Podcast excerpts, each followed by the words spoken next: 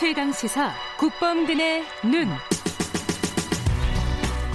북범근 씨 아십니까? 어, 유명하신 분이라서 20대 시사 유튜버고 세상 일에 관심이 많은 학생입니다. 오늘부터 매주 화요일 국범근의 눈 진행하겠습니다. 어, 전화 연결돼 있습니다. 안녕하세요. 네, 안녕하세요. 예.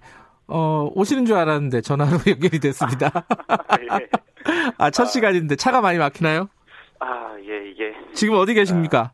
지금 저 그 동대문 쪽에 있고요. 그 조용한데 들어와가지고 아, 예, 급히 전화하고 어디 가다가 조용한 데로 다시 들어가셨군요. 하도 막혀가지고. 예, 예, 예. 저도 그 심정 압니다. 저도 전화 연결하다가 예, 어, 예. 어디 차 아무데나 세워놓고 어, 빌딩에 들어가가지고 연결한 예. 적도 있고 그렇습니다. 그렇죠, 그렇죠. 예. 어쨌든 어, 저희들이 오늘은 좀 워밍업으로 하죠. 음, 이 저희들 출연자들이 대부분 50대 남성이에요. 아, 예. 그래서 저희들도 인재 영입을 한 겁니다. 아니죠? 예? 예, 예, 예. 최연소는 아니죠, 제가. 최연소 같은데요? 어, 아, 그렇습니까? 나이를 여쭤봐도 됩니까? 제가 올해 23살. 예. 아니, 예, 20, 아, 아. 24살입니다. 24살. 굉장히 큰 격차로 최연소입니다, 지금. 아, 아 영광입니다. 20대 어, 출연자가 없어요, 사실. 그래서 저희들도 기대가 굉장히 커요. 네네네. 이런 이게 예컨대 이런 문제 제기도 있었어요. 최근에 어, 연초라서 신년 토론회 이런 거 뭐 JTBC, KBS, MBC 뭐 이런 데서 하잖아요. 네네. 전부 50대 남자예요. 60대도 있고 그렇죠. 70대는 예, 잘 예, 안 보이더라고요. 예, 예. 그런 거 보시면 어떤 생각이 드십니까?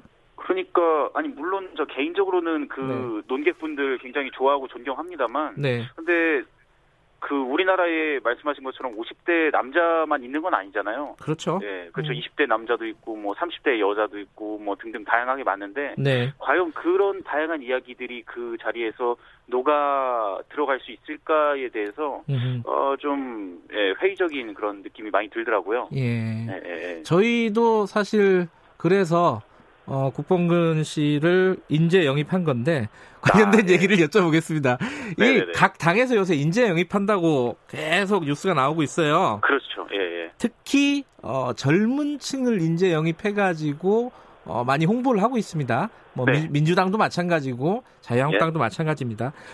20대 입장에서 그런 상황들을 보시면은 어떤 느낌이 드시는지 좀 여쭤보고 싶어요.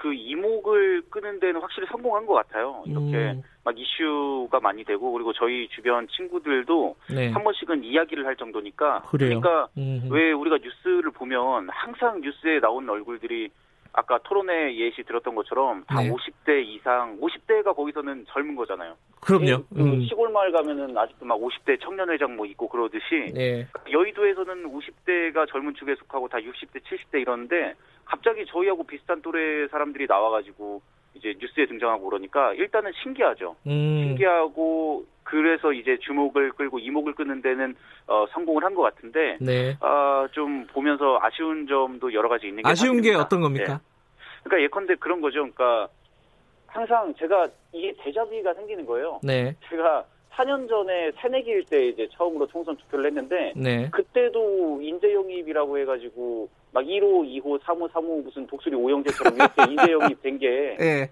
예. 그걸 분명히 적었는데 이 4년 지나서도 또 똑같은 모습이 보이고 그러니까 음. 어, 내가 지금 이거 대작인가 막 이런 느낌도 들더라고요. 예. 그때 독수리 오영재 중에 많은 독수리들이 지금 사라졌습니다, 사실. 그죠? 그러니까요. 예. 예. 이게 그 최근에 진중권 전 교- 동아일대 교수 같은 경우에 예. 이런 인재 영입이 결국은 일회용 추인검 아니냐 네네. 이런 식으로 비유를 했어요. 이런데 혹시 동의하십니까? 어떻게 보세요?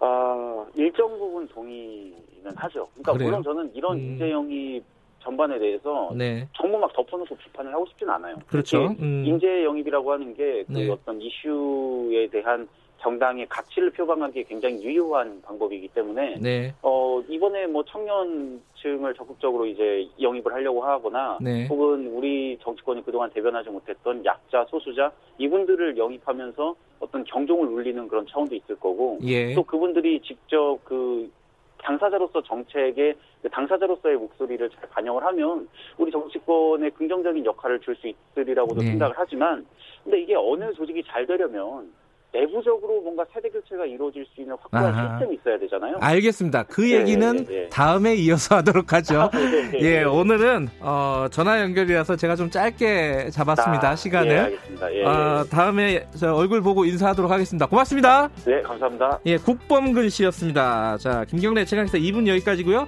잠시 후 3부에서 뵙겠습니다.